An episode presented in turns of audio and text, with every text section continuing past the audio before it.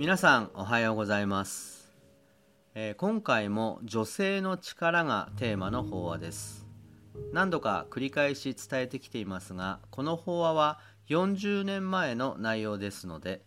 えー、当時と比較すると男女の在り方夫婦の在り方はだいぶ変化しました。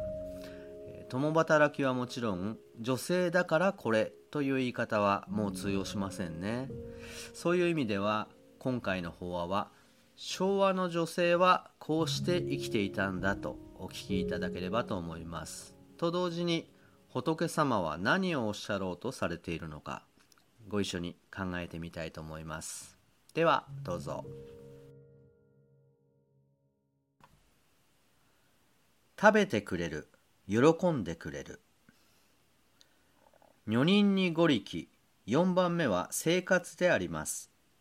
お経には多合力などとありましてインドでは田んぼの仕事は女がやることになっているらしい。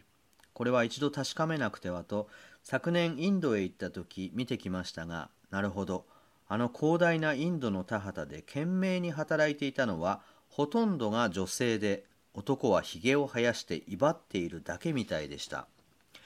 でこれはインドだけかというとそうではなくて富山の私の寺の縁側から眺めてみてもやはり田んぼは女の仕事だなぁと思えてきます。こんなこと言ったら農家の主人が怒るかもしれないけれど男が田んぼに出る時は必ず機械とご一緒で田植え機のハンドル握って胸を張りトラクターの運転席でタバコをふかしていらっしゃる。田植えをしているのは早苗ちゃんとか小太郎さんとかいう農機具なんですね。一方女性はといえば機械のそばで父ちゃんをしきりに持ち上げて自分はコツコツ黙々下働き終わると男は「ああ疲れたさあビルだ」となるけれど母ちゃんの方はそれから帰って食事の支度が待っている。コシヒカリは越中女で持っていると言っていいんじゃないかと思います。さて女人の第四力を田んぼからもっと広げて生活全般と考えてみましょう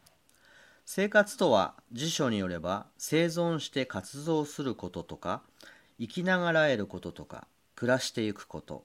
世の中で生きていく手立てなどとなっていますがこういうことを自分一人だけでなく家族全員のことまで引き受けてそれを苦もなくうまくやりこなせるのはもう何たって主婦以外にはないのであります。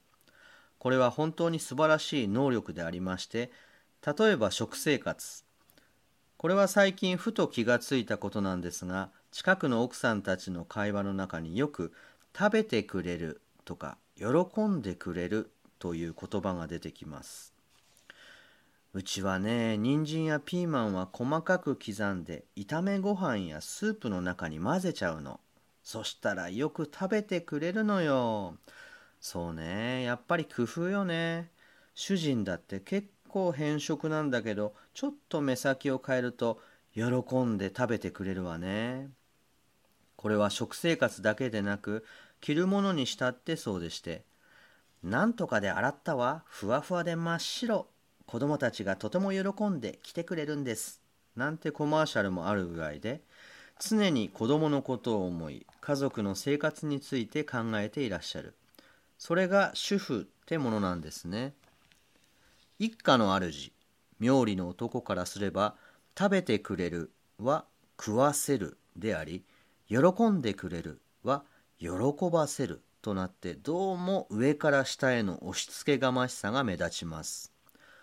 これはもうどうしようもないことでありまして男は妙理ただ一つなのだとでも理解していただいてとにかく家庭と子供と生活というものをお産丼などと見下げずにこれこそ男には持ち合わせのない女の力の入れどころ私の独壇場なのだと再確認再発見していただきたいと思うのであります。